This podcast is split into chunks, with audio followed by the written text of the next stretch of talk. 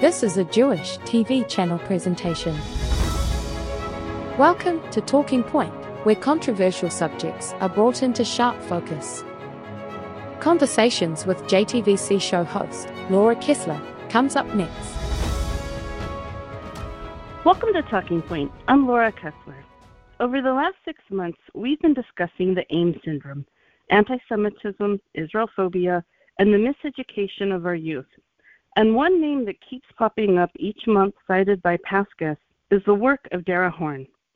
Dara Horn is an author's author, a superstar regarded as brilliant even by other best selling authors. And she's young, which means we have many more decades of her creativity and brilliance to look forward to. But today, I don't want to only talk about People Love Dead Jews, which is the international best selling book that's dominated her life for nearly the last two years. Following Dara's example herself, I want to jump back in time and include a bigger picture that goes all the way back to a book she wrote 15 years ago about Jews in the Civil War and draw some parallels to present day Jewish unity, if we can, as well as the future of Jewish education and Holocaust education. It's my thesis that Dara is a special kind of thought leader that's so deeply needed at this time, and I want to appreciate her from all angles and hopefully inspire others today by her example. Dara Horn is the award winning author of six books, including the novels In the Image, The World to Come, All Other Nights, A Guide for the Perplexed, and Eternal Life, and the essay collection People Love Dead Jews. One of Granta Magazine's best young American novelists, she's a recipient of two National Jewish Book Awards, the Edward Lewis Wallant Award the Harold U. Ribalow Award, and the Reform Judaism Fiction Prize. And she was a finalist for the J.W. Wingate Prize, the Simpson Family Literary Prize, and the Carnegie Medal for Excellence in Fiction. Her books have been selected as New York Times Notable Books, Booklist Best 25 Books of the Decade, and San Francisco Chronicle's Best Books of the Year, and they've been translated into 11 languages. Dara's nonfiction work has appeared in the New York Times, the Wall Street Journal, the Washington Post, the Atlantic, Smithsonian, the Jewish Review of Books, among many other publications, and she's a regular columnist for the tablet. She received her doctorate in Yiddish and Hebrew literature from Harvard University and has taught courses at Sarah Lawrence College and Yeshiva University and has held the Gerald Weinstock Visiting Professorship in Jewish Studies at Harvard and lectured for audiences in hundreds of venues throughout North America, Israel, Australia, and we're so honored to have her with us today. Welcome, Dara. Thanks so much for having me. I know this is a very busy month for you, so thanks for being with us. Oh, I'm really um, happy to be here. So, Dara, I want to start with how your Jewish identity began when you were young and what sort of inspired your own personal journey as a writer and thought leader in this area?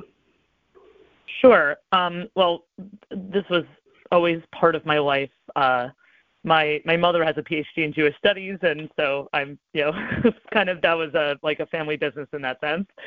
Um, but you know, I grew up uh, invo- very involved in the Jewish community where I'm from, which is in New Jersey.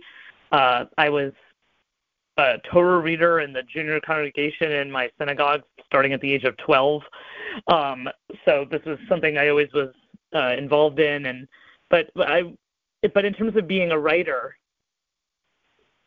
as a writer, my subject is time, and this fascination started when I was very young. I remember being a small child, and I would get into bed at night and think about how the day that had just passed, I would think to myself, you know, this day that just happened is gone now. Where did it go? And I sort of mm-hmm. developed this obsession with stopping time. And for me, from when I was a child, that was what writing was about. It was a way of preserving lost time. I wasn't inventing stories, and I wasn't that kind of writer uh, when I was growing up. I was you know, obsessively keeping journals and notebooks and not to explore my own emotions the way somebody might, you know, keep a diary, but really just as a record. And I sort of, I really became obsessed with this. And I realized at some point that, you know, I, I didn't think this was unusual to have this kind of obsession because in my family's traditions, I discovered thousands of years worth of people who also had a similar obsession. And to my wow. mind as a child had kind of solved the problem. Um, there's so much of Judaism that's about uh, activating a historical consciousness. Um, we think of, you know, um, we, we're supposed to think of ourselves as if we personally came out of Egypt. Uh, we're supposed to imagine that we personally stood at Sinai. Um, there was sort of this whole, uh, uh, so much of Judaism is based on this sort of elaborate rituals of reenactment. And so that was one aspect of it that I found intriguing, although I wouldn't have had the uh, language to articulate that at the time. And the other piece was that I was really fascinated um, as a writer by sort of the intersections between literature and, literature and religion, the ways that storytelling reflects beliefs. Again, I wouldn't have had the language to articulate this then, but I felt really, really fortunate that I was, you know, coincidentally born into a culture that has so much reverence for books that I mean, we dance with books, we kiss them. Um, you know, there's sort of it was a great place to be as a writer. Mm-hmm. So that was sort of you know the beginnings of my work as a writer. And you know, when I was uh, getting as I got older, I, I learned Hebrew um, largely on my own or out of my own initiative. I went to public schools, but um, I started taking uh, like an Ulpan class at the local JCC when I was a teenager. Uh, it was mm-hmm. actually an adult education class, and you know I didn't realize I was about 15 years old, and, and everybody else in the class was retired. I didn't realize, you know, that's who takes adult education classes. um, so, you know, that was I learned, you know, it was like me and these retirees learning Hebrew, and my Hebrew was good enough by the time I got to college that I could. I was majoring in literature and I was studying Hebrew literature, um, and I just kept looking for this sort of interconnection between literature and um, religious texts and sort of the ways that secular and religious literature intertwine, and that took me down this sort of rabbit hole toward the beginnings of the revival of Hebrew. And so I had started out studying Israeli literature, and then I kind of moved back and back and back in time until I hit a point where I was reading works by writers who were writing in Hebrew before Hebrew had been fully revived as a spoken language. And I found that I, I sort of hit a wall where I couldn't understand what these writers were saying, uh, even if I knew every word in the sentence. And eventually I realized that my problem was that these were writers who were writing in Hebrew, but they were thinking in Yiddish. So at that point, I embarked on learning Yiddish, and you know, really just to further this like kind of bizarre intellectual exploration that I was doing, not you know to talk to my grandparents or anything like that. I, I should, I mean, my grandparents actually were all born in the United States. I'm a fourth generation American. My kids are not only fourth, fifth generation Americans, they're fifth generation Essex County, New Jersey. Um, so you know, this is this wasn't so my interest in Yiddish wasn't from some like you know old world nostalgia. It really was from this sort of academic exploration. Um, but then I continued. I did the PhD in Yiddish and Hebrew, and at some point I was reading all these works by these writers who were writing in Jewish languages, and I just became incredibly jealous of these writers because, well, I wasn't jealous of their lives, which were mostly kind of horrible, but I was jealous of the language they were using because every his every language really has an archaeology of belief that's built into it that native speakers often don't even hear. If I said yeah. to you in English, right? If I say to you in English, you know, this will happen for better or for worse. I'm not thinking, oh, I'm quoting the Anglican marriage ceremony, but I mean that's what I'm doing. You know, there's this archaeology of belief that rises to the surface every time somebody sneezes, and right. in in Jewish languages, there those kinds of that layer of assumptions and texts that go into just everyday language, those th- that layer comes from the Torah, from the Tanakh, from the Talmud, from the Siddur, from this sort of whole edifice of Jewish texts. And you know, it, it doesn't matter if the writer who's using this is religious or not. I mean, you know, some writers are dealing with these language consciously in that or playing with that, some are less so, but it's just part of the language and there was this depth to it that you could get all these sort of nuances of of of time and you know in this sort of whole historic continuity in a sentence and i just sort of had been feeling this sense of of american jewish culture seeming um very thin when I was growing up, and and I it sort of felt Mhm. like there was you know not a lot of content and depth to it. And at some point, I, I sort of realized that part of that, or uh, to me, in my opinion, a huge part of that is due to the lack of a Jewish language. And I started writing my novels with this sort of mission in mind of turning English into a Jewish language.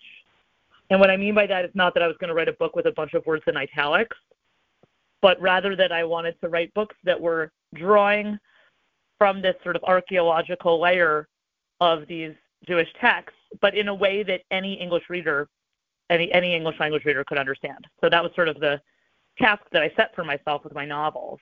So I don't know how how how, how deep in the rabbit hole we want to go here, but that's Oh no, that was no, how I started it's, you know, working as a Jewish writer. it's fascinating. I can just see you as this precocious little girl. Your teachers must have loved you. um, Oh no, and- oh no, I was definitely a pain in the neck. I was like, they either loved you or yeah, at some point, my at some point, my parents were like, uh, uh my parents, my mother came up with like some old envelope filled with like my report cards from, you know, second, third, fourth grade, and oh, the teachers are all like, Dara needs to learn self control. you know, basically, my problem was that I didn't shut up. Like I was out of control in classroom settings. So I Uh, became, became a good student when I was older, but yeah, no, when I was when I was a child, I was a pain in the neck. Some people would might say I'm still a pain in the neck, but yeah. Uh, the, the the drama of the gifted child. That's what they should read. I, I appreciate what you're talking about with with language, and I think a lot of our listeners do. And um, when I was growing up, my dad was an English and Spanish teacher, and he talked about you know with Yiddish. There's just, just things you can't understand unless you're in the language, and that's especially true with Yiddish. So your trajectory is very interesting, and I'm just curious how old you were when you first felt that Jewish culture in America was sin, using your expression. Well, it was something I thought about a lot because of my mother's experiences in, um, you know, in in her work. Um, you know, my mother had done a PhD in in Jewish education, and then had a hard time finding a job in Jewish education because there just wasn't this culture of excellence at that time. Um, and that was, you know, that was like really discouraging. There was sort of like, um, uh, there was a kind of a complacency I felt when I was growing up. So that was part of it. Was there wasn't this, you know, there wasn't an interest in, you know, high caliber kind of organizational work. And you know, I remember a lot of sort of disappointment with the organized Jewish community that came from my mother's experience, but also from my experience. I mean, I remember going sort of these, you know, very disappointing Hebrew school type programs and things like that. Um, but also, you know, I remember wanting to read Jewish literature, and you know, when it's 1992 in New Jersey, and you tell someone you want to read Jewish literature, they hand you a book by Philip Roth. And I mean, that was just not what I was looking for. And I mean, obviously, there's plenty about Philip Roth to, to recommend as literature, but his depth of knowledge and awareness of Jewish culture is not one of those things. Um, you know, it took me a while until I found Cynthia Ozick, who was really, you know, one of you know the only writers of that time who really was diving into the content of Jewish civilization and was incredibly talented. Um, you know, so that was I mean there weren't a lot of writers who were doing that at the time when I was growing up in English. And you know, at the point in terms of understanding the language and and seeing that as a loss, I think that came much later with learning Yiddish, even though I already was learning Hebrew, but Hebrew I was associating with, you know, Israeli culture and learning Yiddish and sort of seeing how different Yiddish culture was from this kind of kitschy, nostalgic version of it that was presented in American Jewish life at that time. Uh, that contrast was really obvious and really glaring, where the popular images of Ashkenazi life were, you know, sort of these like this fiddler on the roof kind of sad sack nostalgia kind of images, as Mhm. opposed to as opposed to this like flourishing intellectual culture where I mean, and, and I now understand the whole psychology behind why there was this sort of conde- condescending attitude toward that. But it was kind of astonishing to sort of really read Yiddish, read Yiddish literature and discover the you know the enormously high caliber, and then to really feel that loss. And when I say that loss, I don't mean oh so sad all these people were murdered in the Holocaust because this stuff is I mean the stuff I was reading was from way before that period.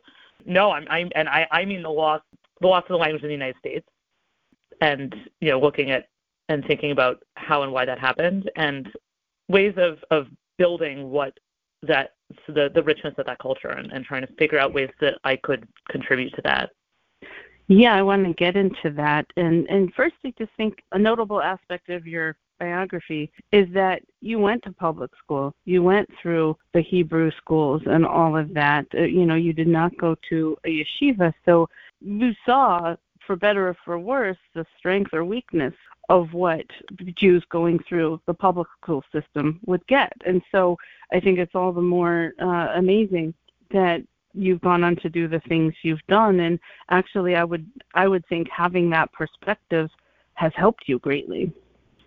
Well, I think that um, you know I I give credit to my mother here for you know really understanding how to give me and my siblings a Jewish education without uh, relying on a day school, and and I'm honestly doing the same thing with my children. My children attend public schools, um, and I, there it is it is something that can be done um, in terms of giving someone a high quality Jewish education without sending them to a Jewish day school, but it requires an enormous amount of effort and um, and resourcefulness, which my mother had. Um, so, I mean, and I should say that you know I, I did benefit from American Jewish institutions other than a Jewish day school because yes, I went to you know a synagogue Hebrew school, which are famous for you know uh, notoriously or don't teach people much, but um, I, I, I was the exception, and I actually did learn a lot in this particular program. And then um, we also, my siblings and I, went to um, the there was a high school program at uh,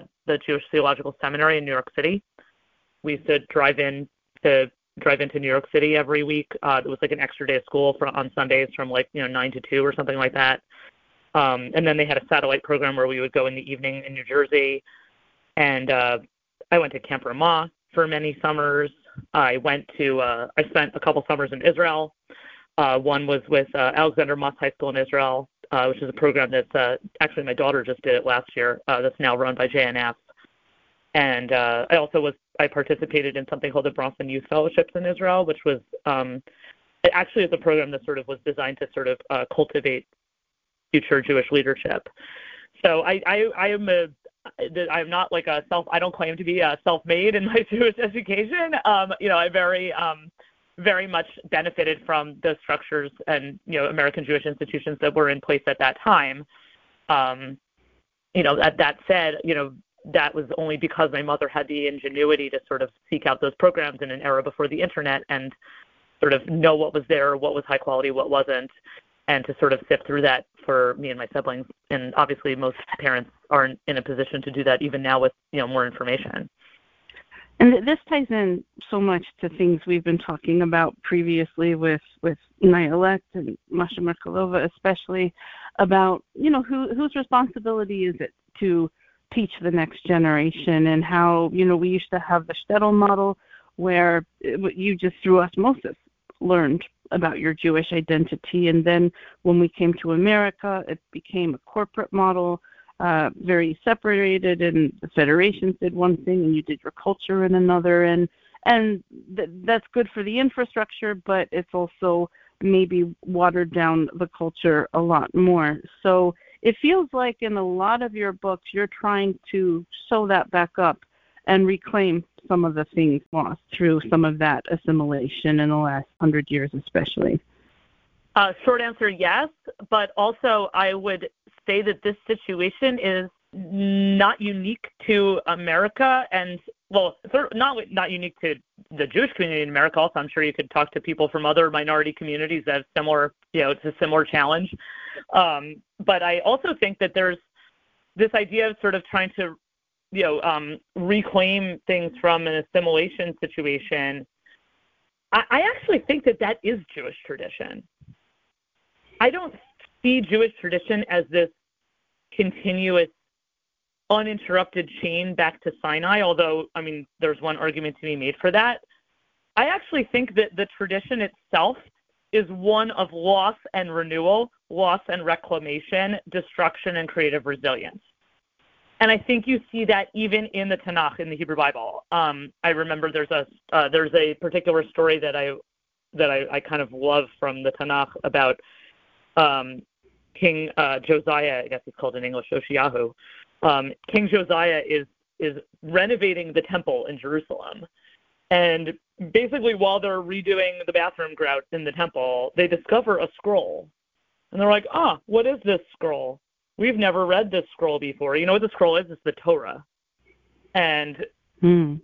they're like, "We've never read this before. Oh, look, in this Torah, in this scroll, it says that we're supposed to celebrate this holiday called Passover. Maybe we should do that. And then they're like, yeah, let's do that. And um, then it, actually the text says, and that year the people of Israel celebrated Passover, which they hadn't celebrated in 400 years. I mean, we can complain wow. about assimilation in the American Jewish community, but we've celebrated Passover during the last 400 years. Okay, anyway, here we are. I get it completely. Yeah. So, um, anyway. so yeah, I want let me shift gears now. For anyone in the planet that hasn't read People Love Dead Jews, let's give them the basic synopsis of what it's about and why you wrote it, and then we'll go from there. Sure. Uh, yes, People Love Dead Jews. I still can't believe my publisher let me keep that title. Uh, the it's a yes it's um it's a collection of essays that are about the role that dead Jews play in a wider world's imagination. And the book takes you through many different situations and circumstances, but and and you know historical periods and it's around the world and different contexts. But the arguments it makes are pretty much twofold. One, the first argument that runs through the whole book is that people tell stories about dead Jews that make them feel better about themselves and the corollary to that, the second argument, is that living Jews have to erase themselves in order to gain public respect. And I, in the book, I basically walk the uh, walk my readers through a number of different situations in which this dynamic is is at play. Um, I don't know. Should I, should I give an example just for, to frame yeah, the, the idea definitely. that I'm talking about? Sure. So, and this is actually the the the story that got me started writing this book. If you want to hear the how I wrote the book, I don't know if you want to go there or just. Uh, yeah. yeah. Go for okay. It. Well, so I mean, so I mentioned I, I spoke before about uh, my novels and and or or about how I started, you know, uh, writing some uh, Jewish literature and the way I think about that, and it was always very important to me to explore Jewish civilization and share it with my readers and also with my students when I was teaching to share this civilization from the inside. Like I was never wanted I never wanted my work to be about like what the world had done to the Jews. I wanted this to be a way of giving readers a way to access this sort of autonomous civilization. I mean, to the extent that any civilization is autonomous, but like, you know, to be like learn about Jewish culture from within. And I was so passionate about this that when I would speak about my books in public settings, you know, like I'd do a, an event at Barnes and Noble or something like that, I often would ask my audience, how many people here can name three concentration camps? And that's something that a lot of people in Barnes and Noble can do. I would then ask those same people, how many people here can name three Yiddish writers? A lot fewer people in Barnes and Noble can do that. But the reason I ask that is because if we're, you know, uh, if you think about the history of the Holocaust, 80% of the people murdered in the Holocaust were Yiddish speakers. 80%. There's a famously literary culture. So by asking that question, I'm really asking, like, why do we care so much how these people died if we really, really don't care how these people lived? Right. You know, and I now look back on that, and I, and I did this for 20 years. I mean, 20 years of publishing these books and teaching on these topics. And I think that I did not realize at that time the the sort of enormous role that dead Jews play in a non-Jewish world's imagination, and that sort of started coming unraveled for me uh, a few years ago, which goes to the sort of the story that started this book. Um, in 2018, I was asked by Smithsonian Magazine to write a piece for them about Anne Frank, and I got that request and I was overwhelmed with dread because I just thought like, oh God, I don't want to write an essay about Anne Frank and how wonderful and pious blah blah blah humanity for and then then that essay is going to be distributed in doctors' offices across America because you know that's what happens to Smithsonian Magazine. I, I just felt like, ugh, I don't want to do this. And so the normal thing to do would be to turn this assignment down. But I'm a writer, so you know, I'm not a normal person. So instead I'm sort of thinking, this is interesting. Why don't I want to do this? And that is when I saw when I, or I should say, and that's when I remembered a news story that I had read a few months earlier. And again, this was in 2018. And this is a story that people who have read the book will be familiar with this because it's in the first chapter of the book. It was a news item about something that had happened at the Anne Frank Museum in Amsterdam in 2018. And I love that for the, your audience, I don't have to spend five minutes explaining what the Anne Frank Museum is. And the incident that happened was there was a young Jewish man who was working at that museum, and the museum would not allow him to wear his yarmulke to work. They made him hide it under a baseball hat. He then appealed this decision to the board of the museum. The board of the museum then deliberated for six months and then finally let this guy wear his yarmulke to work. And I just remember reading that news story and thinking, you know, six months is a very long time for the Anne Frank Museum to ponder whether or not it was a good idea to force a Jew into hiding. And at that point, yeah. yeah. I mean, and then, you know, and then I was thinking, like, you know, did this really happen? Like this news story I read a few months ago, did I dream it? So I go look it up and like, no, not only did I not dream it, but something equally stupid had happened at the same museum a few months earlier in 2017, where visitor at which point visitors had noticed something weird about the audio guides.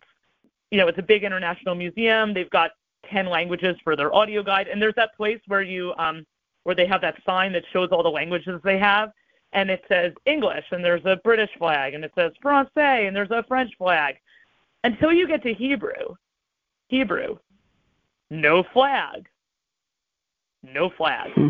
And you know, I thought, and, and then you know, and I should mention, I mean, the museum has like since corrected these these mistakes, except what you realized at that, or at least what I realized at that point was like, you know, these might be PR mishaps, but they're not mistakes.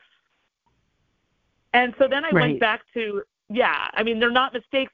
And then I went back to uh, Smithsonian Magazine and I said, you know what, I will write this piece for you. And uh, the piece I handed in was probably not what they expected because the first line of this piece is People love dead Jews, living Jews, not so much. And that's the source of the title. So, I mean, uh, you know, I wrote, so I wrote this piece and, you know, I kind of thought, and so that's, so that story is sort of like, you know, that kind of epitomizes those two elements that become running themes through the book, which is, you know, people tell stories about Jews, dead Jews that make them feel good about themselves. You know, like, oh, Anne Frank is this epitome of the beauties of humanity or whatever. And living Jews have to erase themselves in order for that story to be told. You know, it's normal that certain things are more valuable after the originator is dead. Uh, paintings are more valuable. A lot of things are more valuable. But it's different in this case. People, they sometimes fetishize and there it's almost like we've divorced lessons of the Holocaust and what's going on with current anti-Semitism and anti-Zionism there are other people that still want to murder all Jews, and we're talking pure annihilation. And there's no connection. They're like in different silos to a lot of people in the way they think about, teach, and talk about it. And I think you raised such an important point, and it is sure it's difficult to hear. I'm sure you had to have been in like Facebook jail or something with people misunderstanding uh, some of the terms. I'm sure. But oh, somebody like tried you know, to. My book was like on a banned book list somewhere because you know people got spooked by the title. I'm yeah, sure. Or not well, you know, some... challenged or whatever. Yeah, that's yeah. I mean, sometimes you have to get people's attention in an attention economy. That's just the reality of it. I mean, I think to to people who don't know, of course they're going to raise an eyebrow, but it's it's something. It's a difficult but necessary conversation, and I think you're really good at bringing that up I mean, you've been a successful novelist for 20 years, but the success of People Love Dead Jews has taken it to a whole new level. I'm just curious how your life has changed in the last two years, and also, what have your readers taught you that has surprised you? Well, so a lot of things. Um, yeah, uh, basically, in the this book came out in the fall of 2021, and and this book kind of ate my life. Um, I, you know, have found. I mean, it's it's. Uh, I'm still sort of speaking about it in you know multiple places every week. Um, I'm you know called upon to participate in a lot of different things that I wouldn't have expected to participate in. Um, I'm you know I was part I was asked uh, to participate in the White House uh, you know this combating anti-Semitism task force. I was one of the people who gave input for that. Um, I I'm doing I've done like DEI for Google. Um, I, it's just a sort of a bizarre. Um, it, it's a bizarre kind of situation. Oh, I was I I was invited to the Vatican. I actually wasn't able to wow. go. I, I turned down the Pope. um, oh my God! There's been a lot. Of, yeah, there's been a lot of weird. Um, you know, it's it's it's been very weird. I've also you know had the situation where events of you know I I had an event that was where somebody tried to kill was trying to kill me at the event, and you know there was like a credible threat to the event. Um, yeah. So I mean, and like, you know, I'm I'm not as famous as Salman Rushdie, but somebody still wanted to kill me. So, um, I mean, like, I guess you know, you Sorry know you that. when, uh, yeah, when people try to kill you or try to ban your book or whatever it is. Um, yeah, so there's, you know, there's some kind of insanity that is ensued in that sense. Um, but it's actually been really amazing for me just to hear from different readers' responses to it. And I actually have seen kind of a there is a sort of a bifurcated response that I've gotten from this book from readers. And I will admit to you that the depressing part of it is the response that I've gotten from Jewish readers. Really? And yeah, um, because what I what has happened since this book came out is that I have been inundated with responses from Jewish readers. So either people contact me online or through email, or you know more um, even most often like at events where I when I speak publicly, you know people even will write me snail mail letters, and the Jewish readers who are responding to this book are all sending are all saying to me exactly the same thing. And it doesn't matter like these are old people, young people, religious people, secular people, people from the United States, people from other countries, people from small communities, people from large communities. All these people are writing me exactly the same message or telling me in person exactly the same thing. And it goes like this. I felt uncomfortable my entire life and I never understood why. Your book articulated this for me. Thank you. And then they say, I never told anyone this before, but. And then they tell me some horror story of something that has happened in their own life, like their own experiences with anti Semitism. And then they say, Thanks for writing your book. And sometimes they say, Can you help? One of my Mm. sisters said, um, one of my sisters told me, uh, she said, Dara, you're, it's like you've become the anti Semitism Lorax.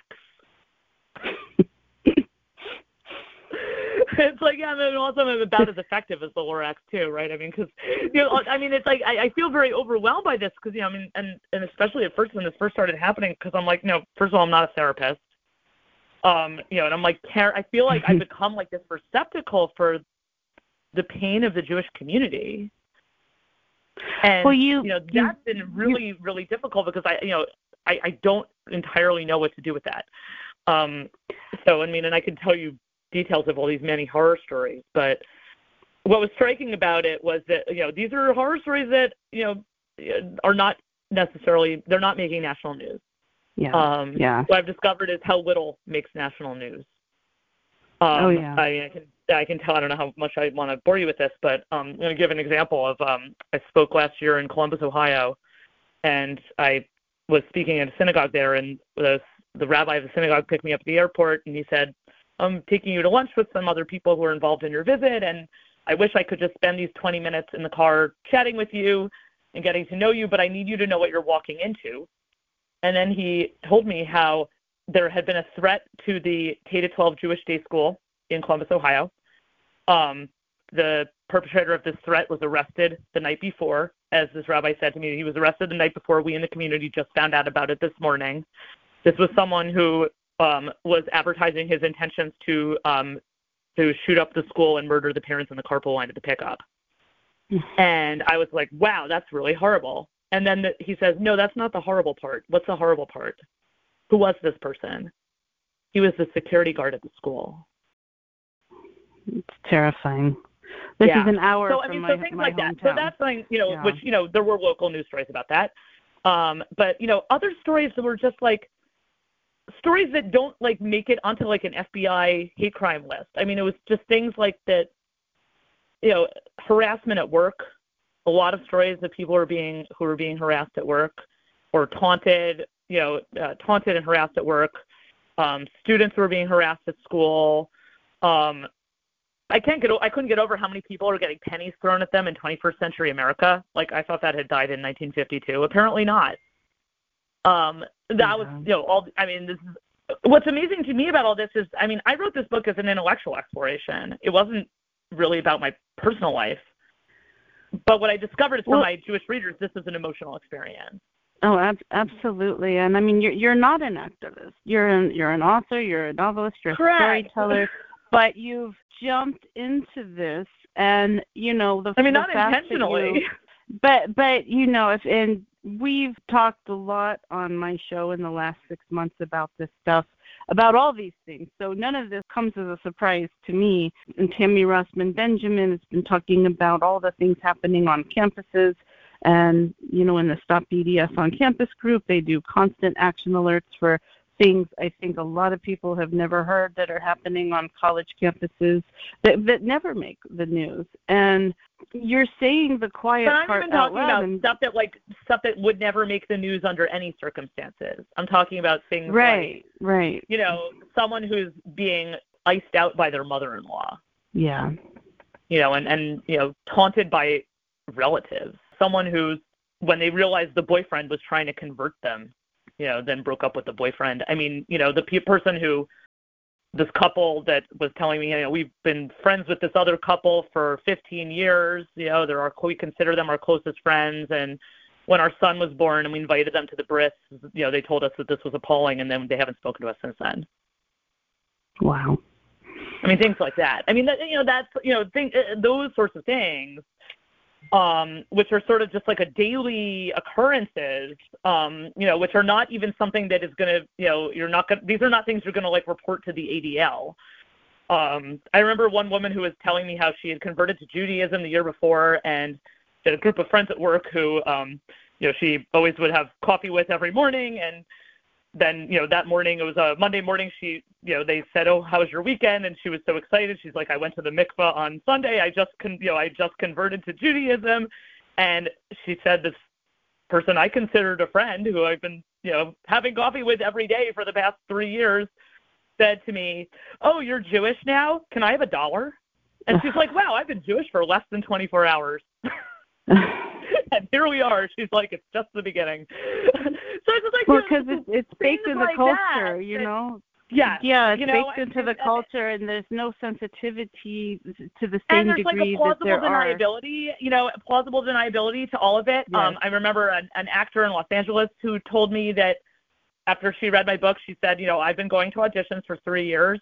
Every time I go to these auditions, they tell me that I look too Jewish for this part, even when it's a Jewish part. And she said, now I'm a voice actor. That person I clicked through to That's her website and see what she looks like. She's gorgeous. She's like, wow. now I'm a voice actor. I, am not like, surprised. Know, so many things like that that you know you can't like again. These are not things you're gonna like be on some hate crimes list.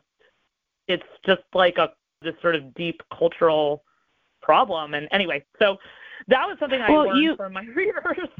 um, but I also learned yeah. something from my non-Jewish readers, which was um, you know maybe a more positive side of the story. So I don't know if we want to go there or if you want to Let's, continue with this one. Yeah, no, we, we, we need some positives here. So yeah, so super depressed from everything I hear from my Jewish readers. But what I actually find encouraging is what I've been hearing from my non-Jewish readers.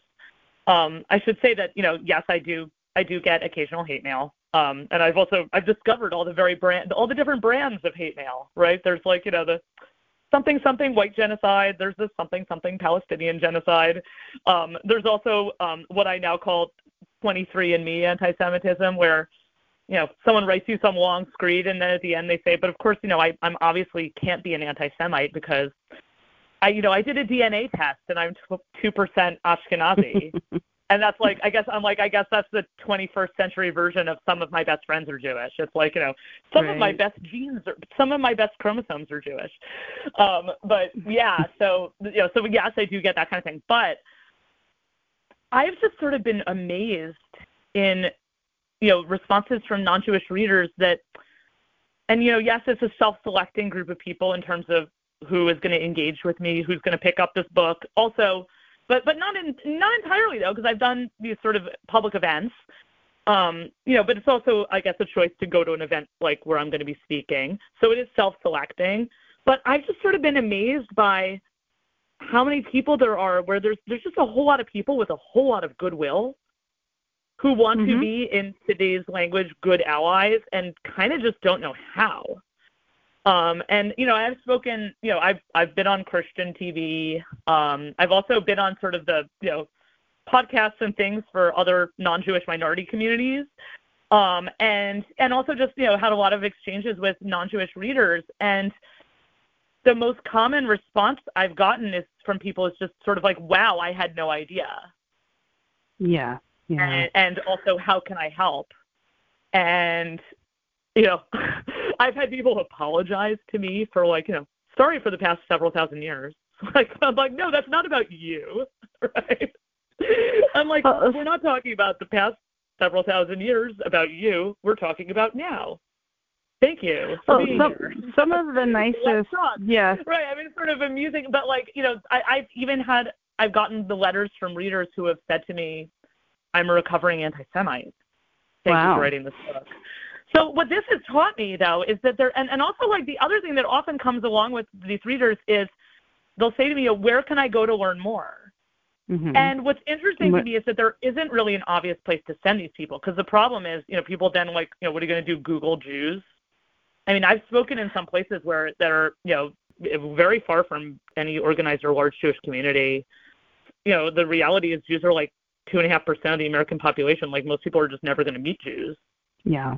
And so the yeah. source of information is not relationships with human beings, right? Their source of information, unfortunately, is the internet.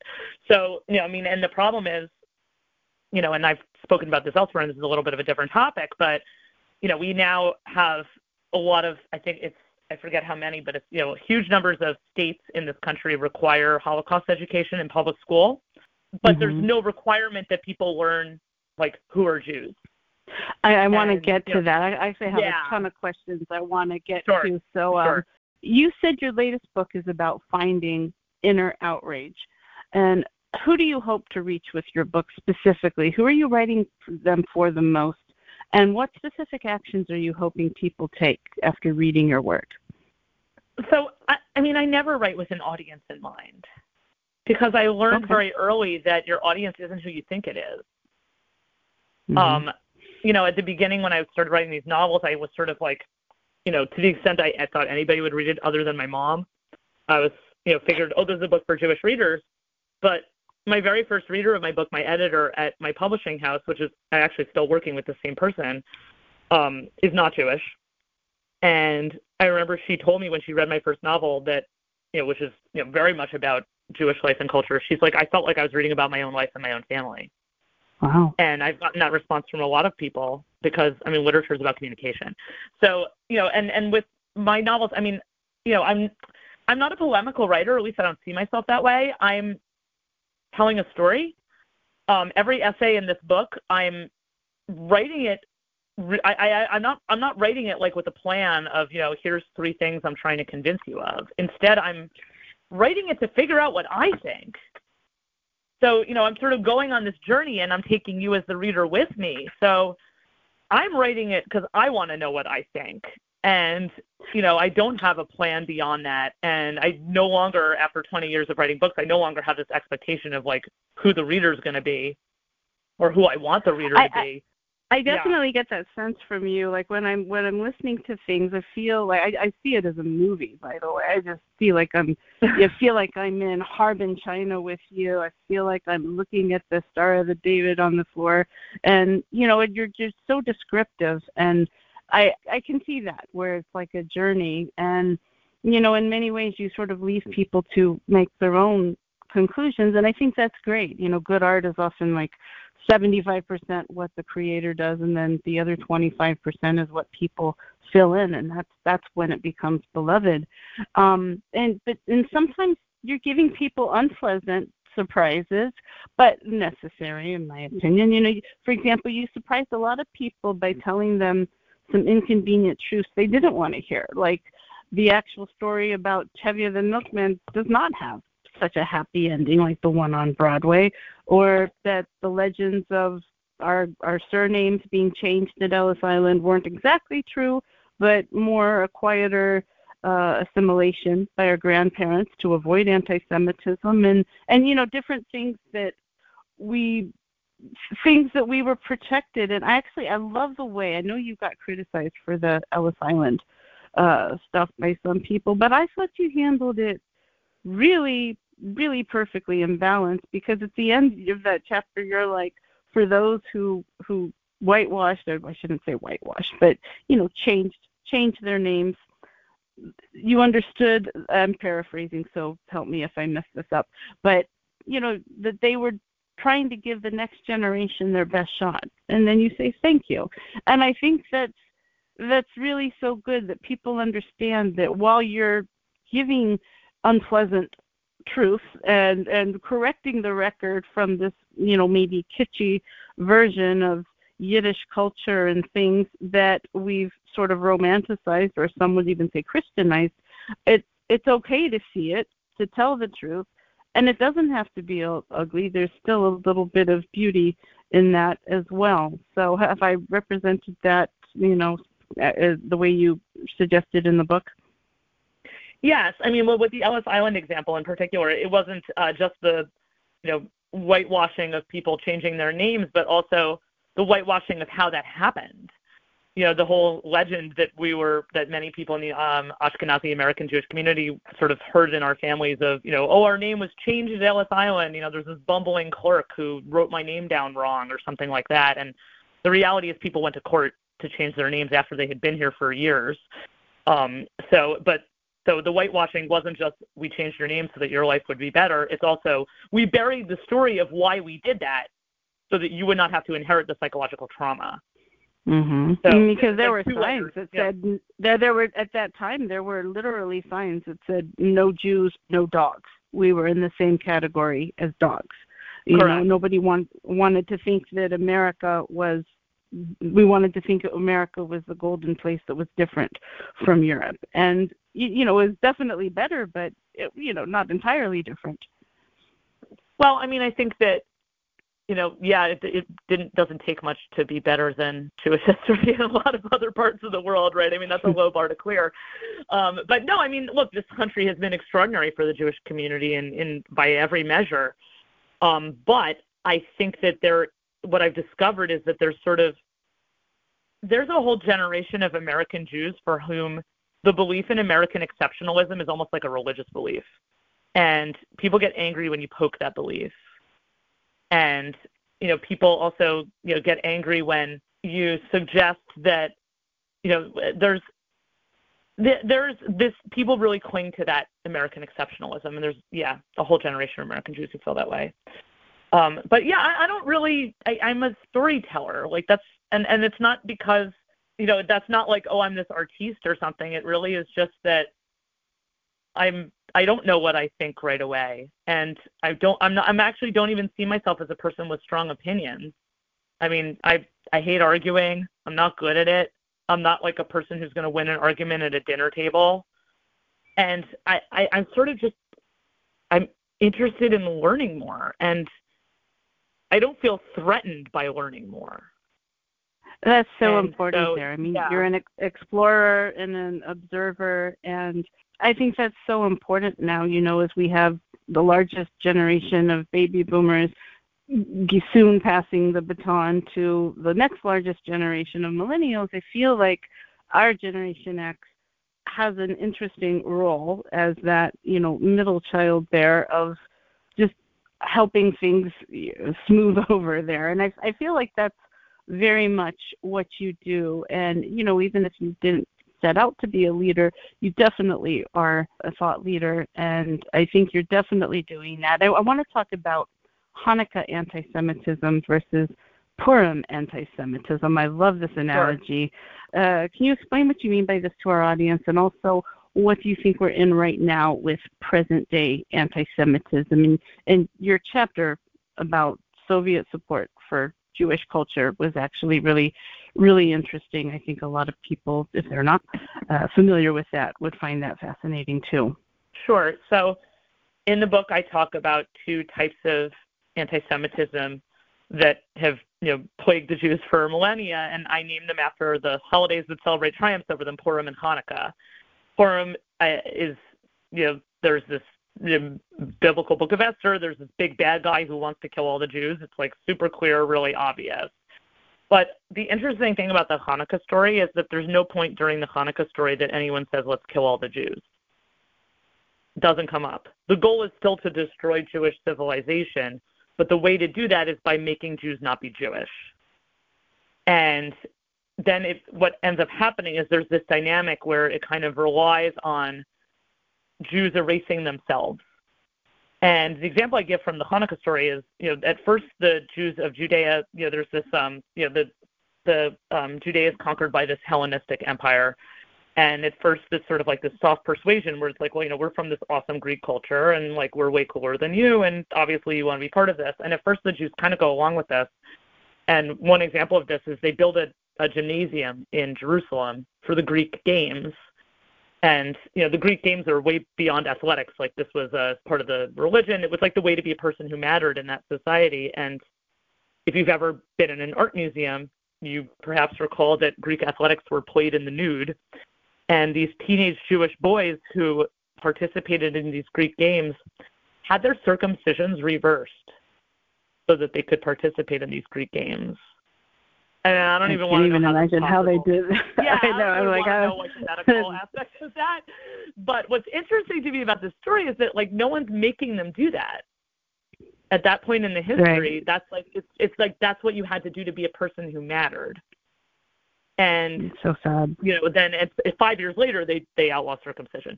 So the Soviet example that you mentioned um, is a similar dynamic um, of this idea that basically this what I call Hanukkah anti-Semitism. It requires it needs Jews to be its agents for to first of all provide cover for the society or regime that's promoting this, but also sort of to show like you know and and to to show the noble intents of the society. Um, but also because it requires Jews to erase themselves.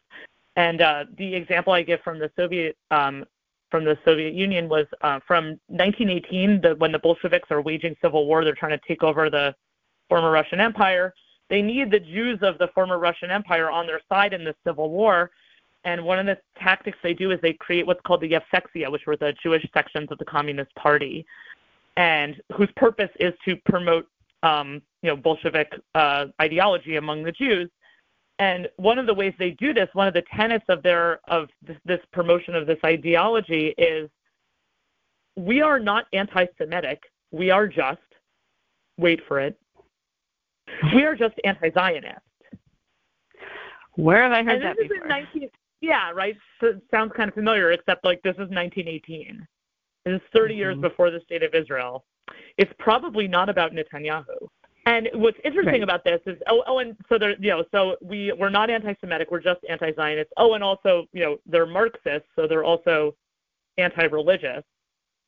So basically the the idea behind the Yevsektsiya is you know we love Jews.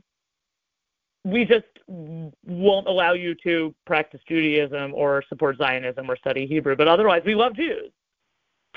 Uh, yeah. Right. and then of course in the process of you know not uh, in the process of not being anti-Semitic and just being anti-Zionist, they managed to, you know, persecute, imprison, torture, and murder tens of thousands of Jews. Um, yeah, and then of course, I mean, the, it, it eats itself, right? Because then these people who are in this Jewish sections of the Communist Party, the rest of the Communist Party determines that oh, those people are Zionist spies, and you know they end up dying in a gulag also.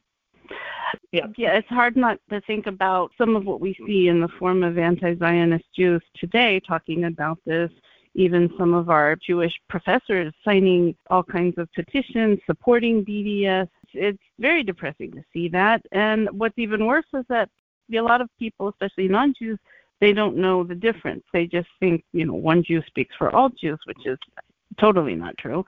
Um, you know what? I, I, I want to jump around a little.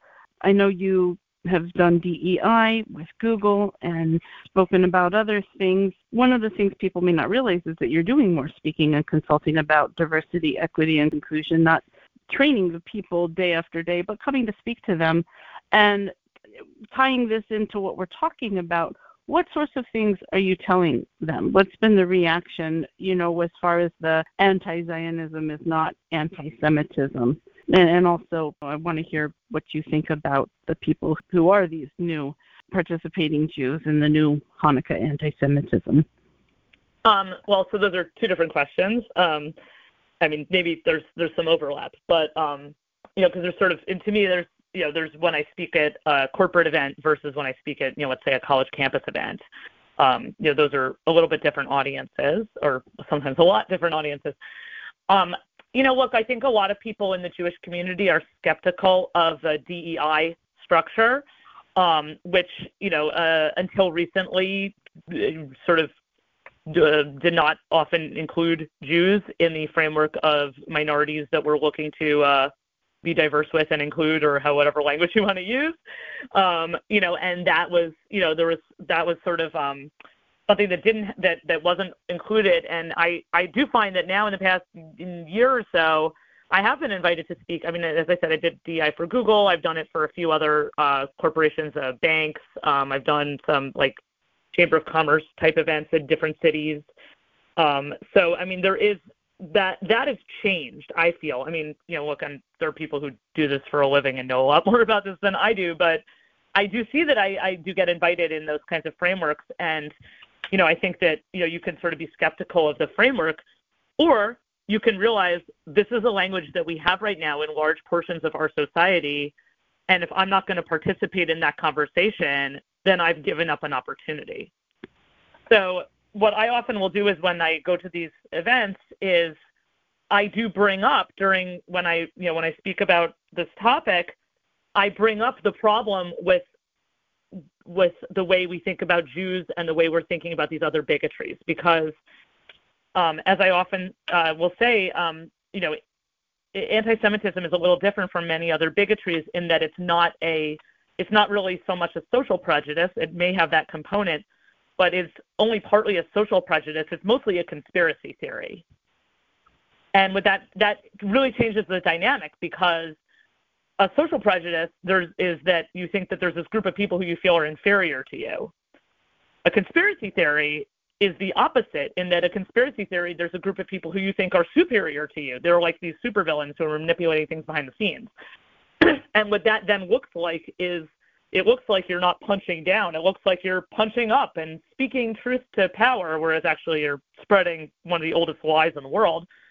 And one of the things I bring up also is that is the critique of DEI, but very specifically, um, what I say is, you know, when I do a DEI event, I often say that so there's the one thing about D about the sort of DEI framework is that it assumes that there's this hierarchy of power. It sees it sees the world through a hierarchy of this this worldview is looking at the world through a hierarchy of power, with the idea that there's this sort of elite uh, group, there's this elite group that's sort of manipulating everything behind the scenes to the disadvantage of everyone else, and that our goal in trying to create a just society is to level this playing field to take these elite people down a notch, you know, or to and to sort of you know or dismantle this hierarchy of power. And well, the reality is, if that's your worldview, you might be right.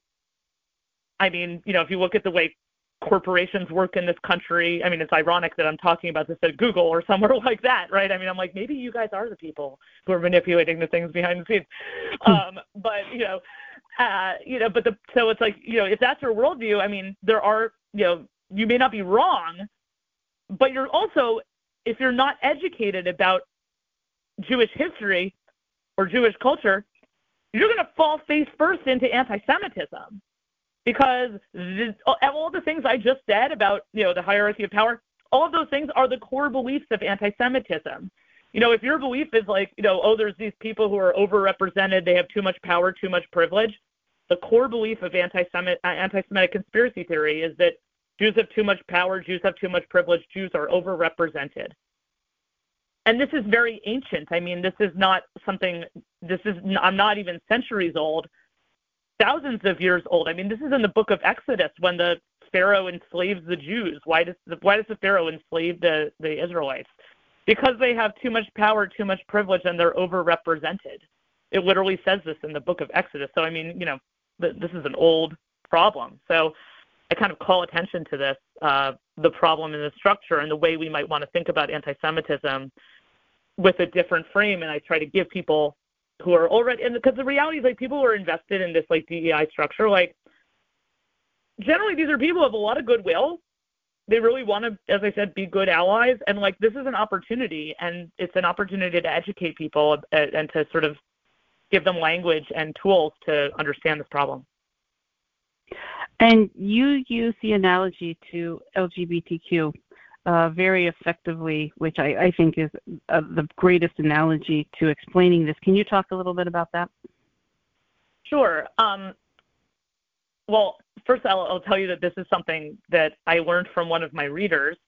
Um, I in my one of my sort of uh, talks that I would often give on this topic, I had a line in one of my talks where I would say that similar to what I just said, where I, I said, you know, anti-Semitism is not so much a social prejudice; it's a conspiracy theory. I used to say it's that anti-Semitism is unique among bigotries for being a conspiracy theory, but actually, one of my readers came up to me after one of my talks and said, "I don't agree that it's unique because this is exactly how homophobia works." Is that it's a conspiracy theory, right? Oh, these people are infiltrating your schools. You know, they're groomers. Uh, they're coming after your children. They're going to turn your kids gay. You know, they're infiltrating the legal system, and you know, I mean, it's very, very similar. So, I, I credit my readers for uh, bringing this to my attention. But in terms of the analogy, uh, I often am asked. Uh, there's often uh, when I speak this sometimes in a corporate event, but more, much more often a, I, I do more college events actually. So there's always somebody at a college event will ask some question in the form of, uh, "Oh, my professor says that Jews are white and they therefore never experience bigotry." And I, so the way I respond to that is, uh, I say, okay, well, there's 10 things wrong with that statement. The Jews are white, and they therefore never. I mean, I could, I could sit here and, uh, and spend 20 minutes and unpack all the, the 10 things that are wrong with that statement. But let's not do that. Let's just pretend that your professor is correct. Jews are white and they've never experienced bigotry. I assume your professor would then also say to white people in the LGBTQ community that they're white and they therefore never experience bigotry because you know they can just hang out in the closet and they're fine. Like what are they complaining about? And I find when I exactly. say this, like you, you sort of see like people their face changes when you or when they hear this because they suddenly realize like oh wait a minute, you know, and the because and because we would never say like an environment where you know where LGBTQ people have to be in the closet is an accepting environment that's not i mean the, the the forcing of somebody into the closet is exactly bigotry. There's also the sort of piece of the majority legislating um, sometimes literally but the majority um, sort of legislating or deciding how the minority gets to act is another piece. And because uh, and this is the one way i respond to uh, you know when people ask me about anti-zionism um, and again this more often happens in like a college setting uh, you know, I often will tell them sort of this history about this, you know, this idea that goes back to the Soviet Union and that sort of thing. But so, you know, often I get this question: Oh, can't I be anti-Zionist without being anti-Semitic?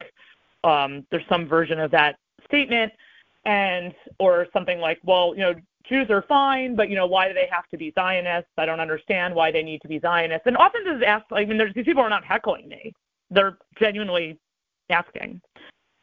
And and I say, well, you know, could you be anti-Zionist without being anti-Semitic? Sure. Yes. Are there people who have some bizarre way they're threading that needle that, you know, I don't share that opinion, but, you know, everyone's entitled to their opinion.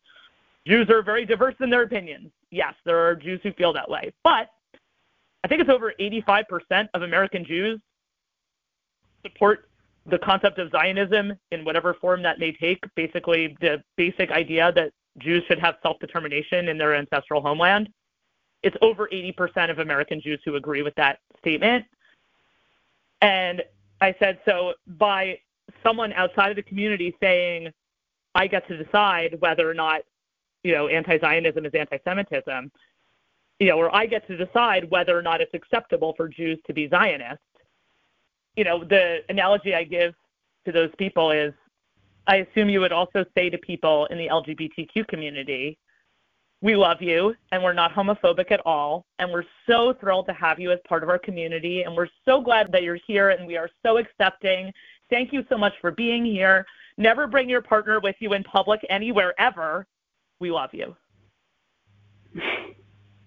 And you know that kind of you know basically saying you know I a straight person get to decide how you get to be gay. Right. And that's totally right, fine, and exactly. that is no way reflective of my bigotry. So is IHRA the answer, the international definition of anti-Semitism that we've been promoting a lot on our show? Um, I appreciate very much the IHRA definition. Um, I think that when you look at the text, it is very clear that it is not threatening freedom of speech or the ability to criticize uh, policies of the Israeli government. I think there is enormous amount of room within that definition for protesting in whatever form. Uh, you know, I mean, it, anything that's going on in Israel, and I mean, you know, and and actually, often what I will say when people ask me, "Oh, can't I criticize Israel without being anti-Semitic?" I'm like, yeah, not only can you do that, but if you're interested in criticizing Israel, I strongly recommend that you talk to literally any person living in Israel because I guarantee they're better at it than you. um, so, Yeah. you know, I do think that there's a lot of room in that definition. Um, I, I will say, though, that I, I do think that in the community we get a little too hung up on this. Um, I think that I think it's a valuable tool, but you know, is is this a hill I really want to die on? Um, I don't know. I mean, I think that I, I think that there's a lot going on with anti-Semitism now in the United States. And honestly, what I've kind of discovered is how little of it has to do with Israel.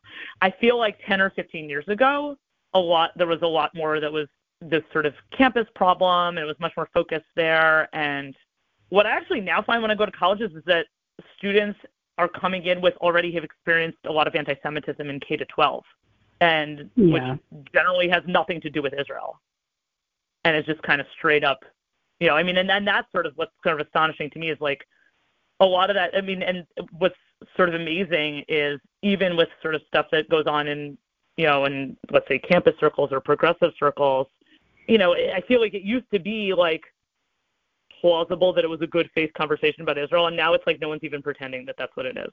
And so, I think that this problem is much broader.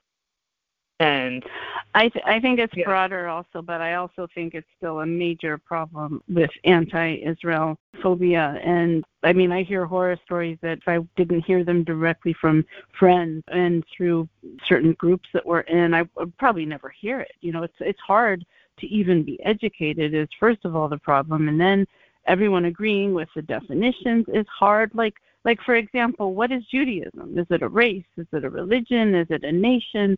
I mean, why is this so confusing? I mean, they we end up going down these rabbit holes of just defining ourselves because we don't want them to define us, but then we don't always do it much better.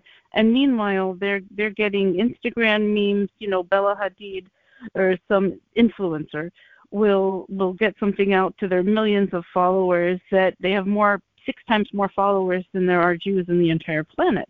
You know, so we I feel like IHRA is the answer because we need to just consolidate around a definition so that we don't keep going down these rabbit holes. And no definition is perfect but um you know when there's when there's fogginess on this stuff it's used against us. It doesn't help us. It helps the people who are against us the reality is that every that, that everything is going to be used against us, and if you know, I mean, for by any bad actor. So, I mean, the problem to me is, you know, like you said, like you know, are Jews a race, or Jews a religion, or Jews a nationality? Like this is something else that I clarify when I speak about this topic. Is you know, Jews predate all of those categories. Jews predate the modern concept of race. Jews predate the modern concept of nationality. Jews predate the concept of religion. I mean, there wasn't even a word in Hebrew for religion until you know Eliezer Ben Yehuda or other you know sort of people who were reviving Hebrew had to like find one because like it wasn't even an, an idea. So you know I mean this this I you know and but you know every non-Jewish society wants to put Jews into the boxes that it knows best. And you know the problem is Jews predate the boxes.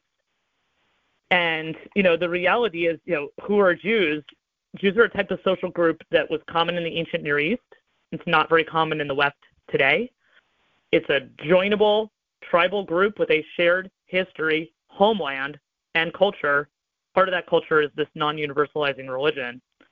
What I said is it just now in English is a paragraph, and in Hebrew it's a word, and that word is two letters long and one syllable.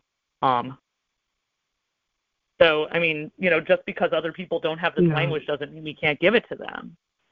And exactly. you know, there's sort of you know, and, and there's also this other piece that I've noticed in speaking with Jewish audiences that's this kind of protective thing that people do where Jews like to talk about. Uh, I've often sort of heard like, oh, Jews love, love to talk about anti-Semitism, and it, what I found is it's actually not true.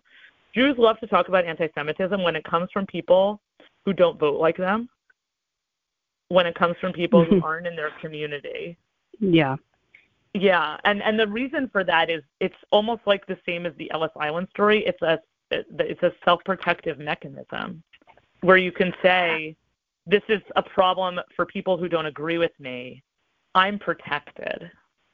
And I, I you know, and it's so, you know, and I feel like there's um there's a lot of institutional energy that's put into this kind of thing. So, you know, I wish IHRA was yeah. the answer. I wish it was. You know, if if I was going to pick a definition, that's the one I would pick. I wish that was the answer. Yeah. You you Unfortunately, touch I don't think it is. I mean, and this is sort of the yeah. bigger question is like, what is the answer? I mean, and you know, I could say more. we're all we're all turning to you, Dara, for the answer. yeah, because I'm the Lorax, right? oh my God! Well, that's like the problem. You know, I, I never wrote a nonfiction book before, and so I, you know, all my books before this are novels, and I, I, you know, I was kind of stupid. I didn't realize that when you write a nonfiction book describing a problem, people expect you to solve the problem by the end of the book. Well, well, you're helping us. You're helping us. You know. Well, I mean, you know, it's just uh, funny because, like, you know, like my very obnoxious line, you know, when people and like, and people ask me this, like, you know, when I give a public talk, people come up to me, you know, they don't even come, they ask publicly, they're like, you know, so what's your solution to this problem? You know, and like, and my completely tasteless responses, you know, are you really expecting me to give you the final solution to the Jewish question? Because I wasn't prepared to give that to you you know, and that's you know that's my super. You know, I'm all about bad taste, but I also um, it's weird to me that like people expect me to solve this 3,000 year old problem. I am well, not. we're all. It's... I'm neither the war Lorax nor the Mashiach. But I, I do actually think that there are ways that we can turn this conversation around.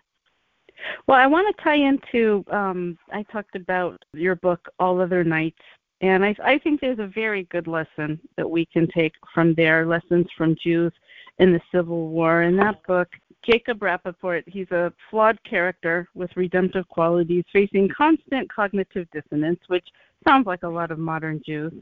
And, you know, not unlike modern Jews, he's torn in the crosshairs regarding domestic politics. That sounds familiar too. And I really loved hearing about how the Jews from the North and the South managed to maintain their ties. Can you just talk a little bit about that and maybe the lesson it has for us today? Sure. So, yeah, this is my novel, All Other Nights. Um, it's about Jewish spies during the American Civil War, and the characters are, are based on real people. There are some actual historical figures in the book, and then the other ones are kind of based on composites of, of people who did exist. Um, and it's, you know, I what's funny is that I so I wrote this book. You know, every historical novel is really about the time in which it's being written. It's not really about the time in which it takes place. And I wrote this book because of how polarized I felt the American Jewish community had become. I'm kind of laughing about this now because I wrote this book 15 years ago. I mean, now it's like, right? I mean, it's like, like what was I complaining about 15 years ago? Oh my God, what was I thinking? You're um, ahead of yeah, your time. but it's, it's. I mean, I maybe I was, I was, I was prescient, right? I was looking into the future. Um, but yes, so you know, but what was interesting to me was that you know there was the Jewish community in 18, you know, in 1860, 1861, you know, there's a much smaller, obviously, about 100, 130,000 Jews in America before the Civil War. What was really interesting to me was that, you know, there were national Jewish, there, there were two, okay, so the largest Jewish community then was in New York. The second largest was actually in New Orleans. So you had like these two core communities that were in the, one in the north and one in the south, and then, you know, many other smaller communities. And was interesting to me is that, you know, in 1860, when the country started to split, there were a lot of national churches that split along with the country. So, like even today, when there, when you have Southern Baptist, Southern Methodist, that dates back to 1860. You know, they had some national convention and they were voting on something about slavery, and like half the delegates walked out and made their own church. What's interesting to me is that there were national Jewish organizations in 1860. B'nai B'rith already existed. Uh, there are a few other groups that don't exist anymore. None of them split during the Civil War. And the reason for that is that you know Jews were much more mobile than a lot of other Americans at that time. You know, most Americans at that time were you know living in the same place their parents lived, farming the same plot of land their parents farmed. But Jews were more mobile because they were involved in businesses rather than, you know, they tended to be more often involved in businesses rather than local trade or rather than uh, agriculture. And because of that, you know, they had networks of, you know, because if you have any kind of business, you know, you need a supplier, you need a distributor. And the, they had these networks that stretched over state lines. And so when the country divided, the Jews had a little bit more empathy for people on the other side than a lot of their neighbors did because they knew people on the other side. And, and you, you know, talk so about kind of two specific stories. Yeah. Yeah, about Um, about the Chicago Jews bringing Passover food to the prisoners, and also I think Yes. in Tennessee. Can you talk about those two examples? Yeah, that blew so my these mind. Are, yeah, these are historical. I mean, and, and they, they're. I sort of play with these ideas in the book, although they're, you know, they're these are historical incidents where, yeah, there were Jews who were bringing in the North who would bring like matzah to the prison where they were, you know, Southern prisoners of war were being held. Like nobody else is bringing care packages to the enemy in prison. Um, and then the same thing, like when the North uh, starts reconquering the South, with the army takes uh, the Union Army takes over Tennessee. There were Jewish soldiers in the Union Army who then were welcomed into Southern Jewish homes for Shabbat and holiday meals. Like nobody else was having the enemy over for dinner. Right. And that was just fascinating to me because it's like, you know, the people really felt that there was this connection that went beyond this like, you know, nation shattering experience that uh, you know, look our that our country is still healing from. And I thought that was actually really interesting and, and that is. telling in a way. And it sort of, you know, was that there still was this bond that was able to overcome this political polarization that, you know, to me the, the Civil War really is a story of good versus evil. So I mean, this really was not like I find nothing forgivable about the Confederacy, and you know, but the idea that even through this enormous moral divide, which it was a moral divide, that that this Jewish community was still able to feel this connection and bond, and that to me was sort of, I mean, if they were able to do that, I mean, we should be able to get over whatever is going on in the Jewish community today. Yeah, yeah. No, that's a wonderful, a wonderful message on that. Let's talk about Holocaust education. You wrote a brilliant essay a few months ago for The Atlantic that everybody in my circle is still buzzing about. In it, you say that using dead Jews as symbols has not been helping the living ones and may even be making it worse in the 21st century. Has Holocaust education become a morality play? I want to talk about that and your assessment of the current state of Holocaust education, how we even evaluate it, and what the reaction to your work has been. Sure. So uh, I was asked by The Atlantic, um, this is a piece they commissioned from me to write a piece for them about American Holocaust education. And I spent about a year researching this. Um, so like when I said dead Jews ate my life, like that was also basically a byproduct of dead Jews eating my life, like more dead Jews. Um, I, you know, I spent a year researching this. I traveled around the country, um, and not just like going to Holocaust museums, like meeting with educators. Meet, go. I attended teacher conferences, where you know, teacher trainings. Um, I met with the people who create the museums, people who create the um, the uh, people uh, legislators who pass mandates. I interviewed those people. I interviewed teachers. I went into schools. There's a lot of stuff that never made it into this article, even though I mean it was like ha- I, I handed in like twice as much as they wanted. Um, so there's all, a lot of stuff that didn't even make it in. But basically, and my my goal was investigating like with Holocaust education was the question: Is it working?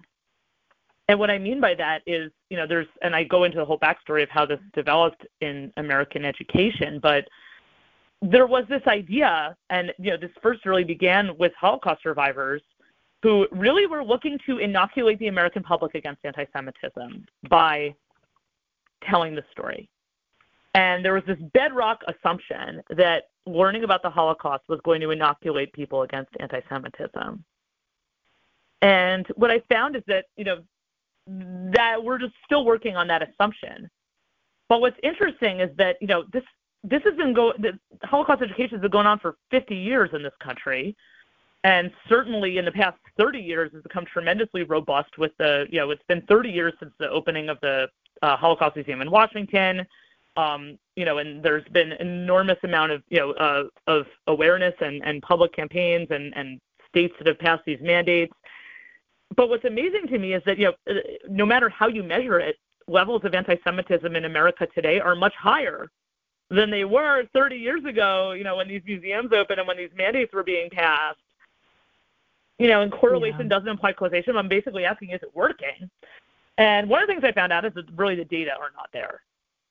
There really is not a lot of con- there. There really is almost no convincing data that Holocaust education impacts anti-Semitism.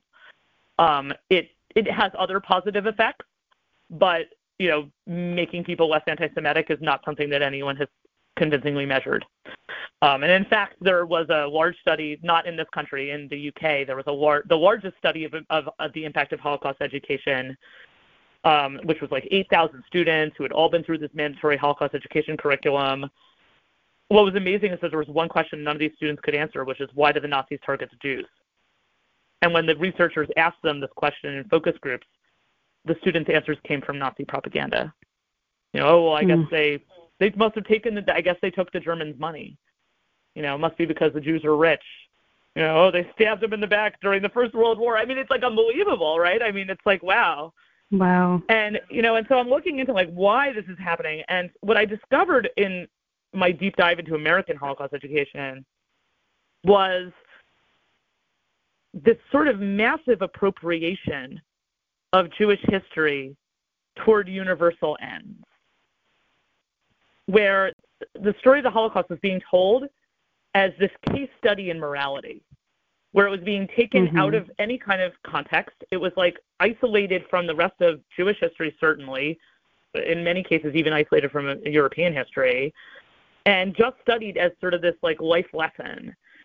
I couldn't even think of any other historical episode that's taught that way, where you just take out like one thing and you look at it as by itself with no context and then try to draw lessons from it you know, and, and to turn it into a morality play.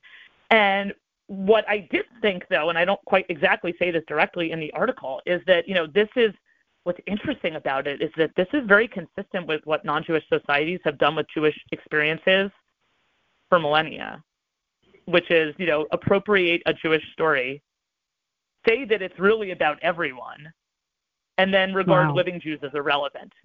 I mean, like, you know, the church did this for thousands of years. You know, we're the new Israel you know, Islam did this. You know, we have the real prophecy.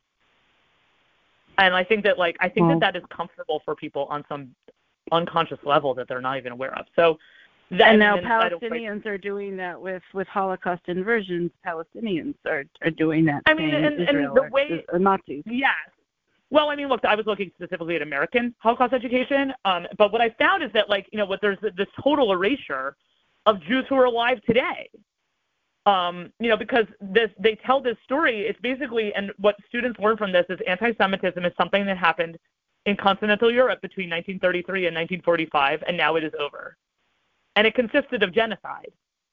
So, I mean, basically, there's a couple of effects of this. Number one is, you know, anything short of genocide is kind of no big deal when it comes to anti-Semitism right? It's like, who am I, why am I going to go complain that somebody rammed me with a shopping cart and yelled slurs at me? Like, I'm not in a mass grave. I guess I'm fine, right? So that's one effect.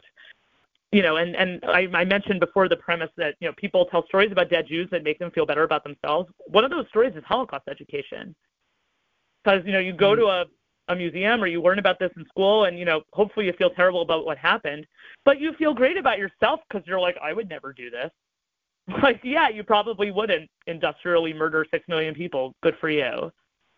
But the, the real problem, though, is the total erasure of living Jews today. I mean, because you know you go to these museums, and generally what happens, Holocaust education in in most of these contexts, like you learn about the Holocaust, that stops at 1945. Jews basically disappear after 1945 because then what they do is they move on to like other genocides. Let's learn about other genocides. Right. Let's learn about other human rights violations. And you know, I mean, look, there's a lot of reasons why we should be learning about those things. But what I think is amazing about it is that you know the Nazi project was not just about murdering six million Jews; it was about erasing Jewish civilization. Why are we participating in that erasure? And it really is an erasure to the, I remember I was in the Dallas Holocaust Museum at a teacher conference and I remember talking to one of the docents there about, you know, when students come here, what do they usually ask you? And he said, you know what they ask? They ask, are there still Jews alive today? Because oh. if you went to this museum, you kind of wouldn't know. That says a lot. Like that says a lot. And, you know, and, and, and you know that that basically Jews are being used as this prop where and and basically and and we only learn about Jews during this period where Jews have no agency, have no power, and that's sort of what's being celebrated. You know, it's like Jews are here, like basically Jews have one job in this story, which is to die, and that teaches us a nice lesson about humanity. Probably not a it coincidence. feels like a very that's, feminine that's kind parallel. Of at the core of Christianity yeah. too, right? I mean, sorry, go ahead. No, it's a very feminine parallel where if you're the damsel of distress, that's fine, and you know when you have agency, uh, there's backlash, and you know in in, yeah. in in People Love Dead Jews, you devote one of the longest chapters to a Christian, Varian Fry, who talks about how saving, rescuing Jewish artists and intellectuals was the high point of his life, but it was the lowest point of their lives they wanted to forget. And I mean that that's that was a very interesting thing, and um, I just saw there's a Netflix movie about that. So um, yeah, that that should be interesting. Have you seen that? Was it good? I actually haven't yet. No, I haven't. I, although I, I've been in touch with a woman who wrote it, um, who reached out to oh, me. Wow. She, yeah, yeah. So um, I do know about it. But I haven't had a chance to see it yet. Yeah, that all of this to me, I can't not talk to you about the Eicha problem because I think that the things you've said about that are maybe some of the most important things you've ever talked about. In my other professional life, mindset is everything. Victims often have shame. They make excuses for their oppressors, like little kids who blame themselves if their parents get a divorce, even though they, of course, had mm-hmm. nothing to do with it. And when I first heard you talk about the Eicha problem, I felt like a riddle in my mind was slowly being solved regarding the cause of Jewish guilt and self flagellation. Um, do we have an Eicha problem in which we believe anti-Semitism is our own fault? And, you know, to what extent? I get that, yes, non-Jews like to congratulate themselves for being heroes. I get that. That's that's human. Uh, I, I'm more critical of ourselves. Maybe I have an Eicha problem. But can we talk about this and how we're showing up with this that's part of the problem? And I mean, even reform rabbis have acknowledged that you know, we we've done tikkun olam gone wild in some cases. It's like we've lost track of the basic tenets. If your religion or any relationship involves self abandonment, it's a toxic relationship. So um, I know we don't have a lot of time here. Uh, I could talk to you for hours, but um, tell us about the Eicha problem, and then um, we'll go to the lightning round. Sure. So, um, yeah, so the Eicha problem, um, I, I, this is, it, it doesn't oh, appear sorry. in this book. I'm, I'm impressed that you tracked this down. It's, uh, it was uh, an academic essay I wrote years ago, but, um, yeah, this, uh, and I, and I gave a speech about it too that I guess you can find online.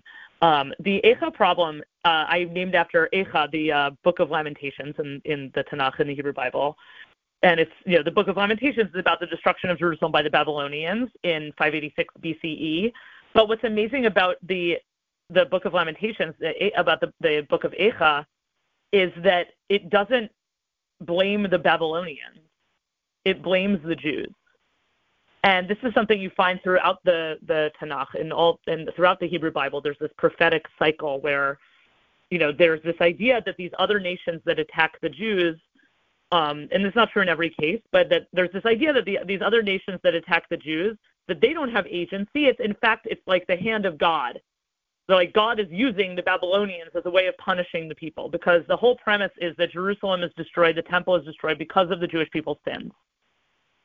That's a foundational ideal idea idea in Jewish culture is this it's in the Tanakh, um, it's in the Hebrew Bible, and if anything, the Talmud and the rabbinic sources make it even worse because then the temple's destroyed again by the Romans, and so for that generation, that's very resonant. And uh, I mean, you know, there's all these conversations in the in the Talmud where they say, you know, like, oh, the temple was destroyed because you know we failed to keep the Sabbath. The temple was destroyed because of causeless hatred between among the people. The temple was destroyed because you know we didn't educate the children. Not one of these brilliant rabbis ever says the temple was destroyed because of the enemy's superior weaponry. Doesn't come up. No, it's like this this view of the world where it's like you know these other uh, you know these enemy nations you know which have their own reasons for these conquests um that those are that they don't have their own agency that those people are like this hand of god that's punishing the jews for their sins.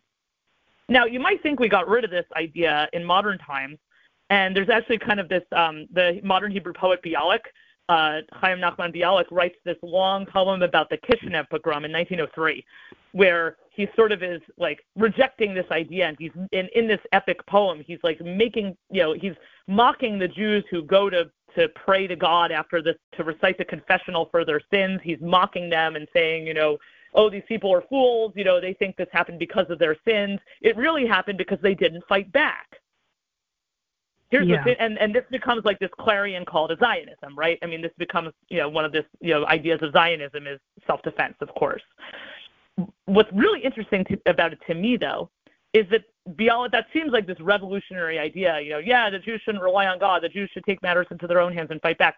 But it's actually not that revolutionary because he's still blaming the Jews for the pogrom.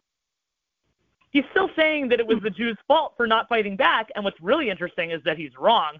Jews did fight back in Kishinev.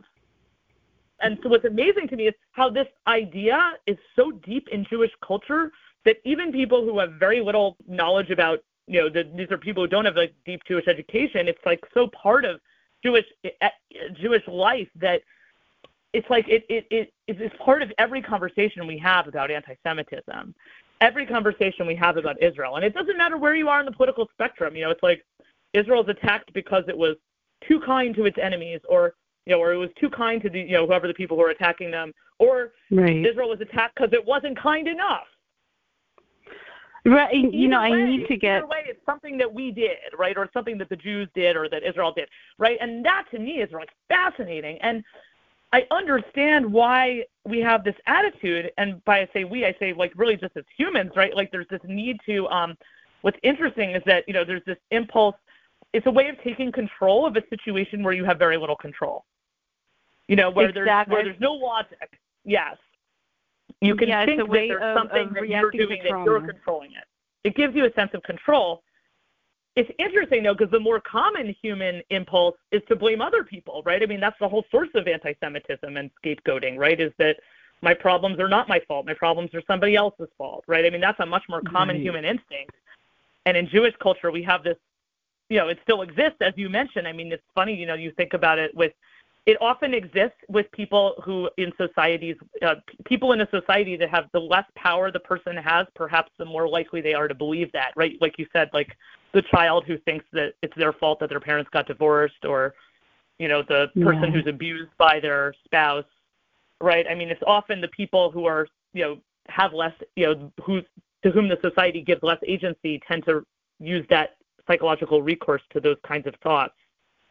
Um, we could spend a whole hour on yes. the Eicha problem, and I, I, yes. I want to get an expert on Jewish trauma on here sometime because I feel that that is the missing thing there is that, you know, we have this paradox of where we're extroverts in Hollywood, but we're introverts in our ethnic identity. We have no problem speaking out in a big way for Black Lives Matter, but then some people are hiding in the closet about their Zionism, and this is this isn't just about what happened in the last year. This is about what's been happening for thousands of years, and and your books just really connect the dots and just show how it's it's not like it's not like ten thousand things happening. It's the same damn thing happening again and again. You know, it's the Correct. same cycles. And um, wow, wow, just so great, so great. How can people learn more and support your work? Um, you know, look, I, I I don't hang out much on on social media, basically just because I don't have time. Uh, you know, in addition to writing these books, and I have teaching. I, I have four children, so they, you know, I, you know, I had, I had to make decisions about how I spend my time. But um, yeah, I mean, I have a website which is darahorn.com. Um, I do a lot of public speaking around the country, so you know, you Google my name and you could see if I'm coming somewhere near you. Um, I also have uh, I have a podcast that I created about a year ago that's like a spin-off of this book. It's called Adventures with Dead Jews, and it's uh, totally different stories that don't appear in the book. You know, I have this Atlantic article that came out in May about Holocaust education, and uh, People Love Dead Jews obviously is the book we've been talking about. And uh, I also have five novels that I wrote before that, which are way more fun than People Love Dead Jews. In fact, they're kind of the opposite. um, my my previous book I wrote before People Love Dead Jews was it's exactly the opposite. It's a book called Eternal Life, and it's about a Jewish woman who can't die and has been alive for two thousand years. I'm working my way to that. I've I've been doing like you know a binge a binge reading session of Dara Horn this last month, so I I will be getting to that soon. yeah, let's have a fun lightning round. Um, you down with sure. that?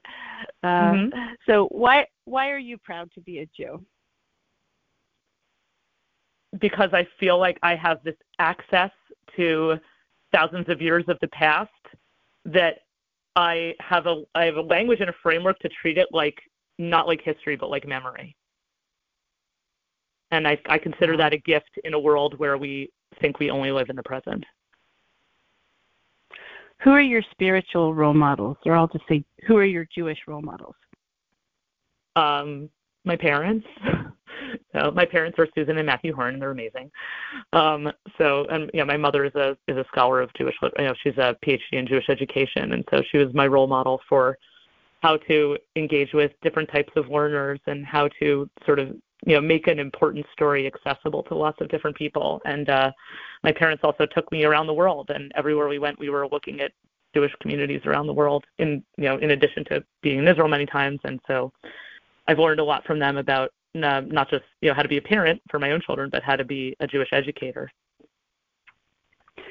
what concerns you most about the present moment in relation to the jewish people um I, you know, there's this deep discomfort with this, you know, uh, dark turn that things have taken in the United States in, you know, the last, you know, five or ten years. Um, and I think we spend too much time debating the reasons for it and pointing fingers about it instead of changing the conversation into something that actually can activate the goodwill of our neighbors because there is our we, we are very fortunate to live in a place where there's we have a lot of neighbors who have an enormous amount of goodwill toward the Jewish community. What makes you mad? Uh, what doesn't make me mad? I'm uh, you know, I I um it makes me mad when people ignore cognitive dissonance and pretend that things aren't happening when they are. Yeah. For those who look up to you, what do you want them to remember? That there are fun ways to tell a story and to get people excited about the wonderful ideas and stories and books and traditions that we are so so fortunate to have inherited from our ancestors and that that exploring that that vast um, that vast edifice of civilization can actually be a whole lot of fun. You definitely pull that off. Uh, and lastly, what's your outlook on the future? Are you hopeful? I mean, people who know me personally will tell you that I'm an eternal pessimist and I'm like the prophet of doom. And yeah, I'm a prophet of doom. Um, but I, I look at the American Jewish community today and I see an enormous amount of creativity and potential that I think is only starting to be realized. And I think that there's an amazing future ahead of us um, for the Jewish people, but also specifically for the American Jewish community, because I am starting to see people being galvanized toward creating new institutions and building a new Jewish future. You were talking about the Joshua generation to West Point recently, and that was great as well. Looking yep. forward to the future. Dara, I want to thank you for being with us today and also for everything you do to advocate for our community. You started some really important conversations, and I hope you come back again soon to continue those conversations. Well, thank you so much for having me and for uh, creating a space for these conversations. Thank you. Well, that's it for this edition of Talking Point. Tune in next time when we'll have Rabbi Danny Schiff to discuss the future of the reform and conservative movements in America and how our collective community needs are ever evolving in the digital age. For Jewish TV Channel, I'm Laura Kessler. See you next time.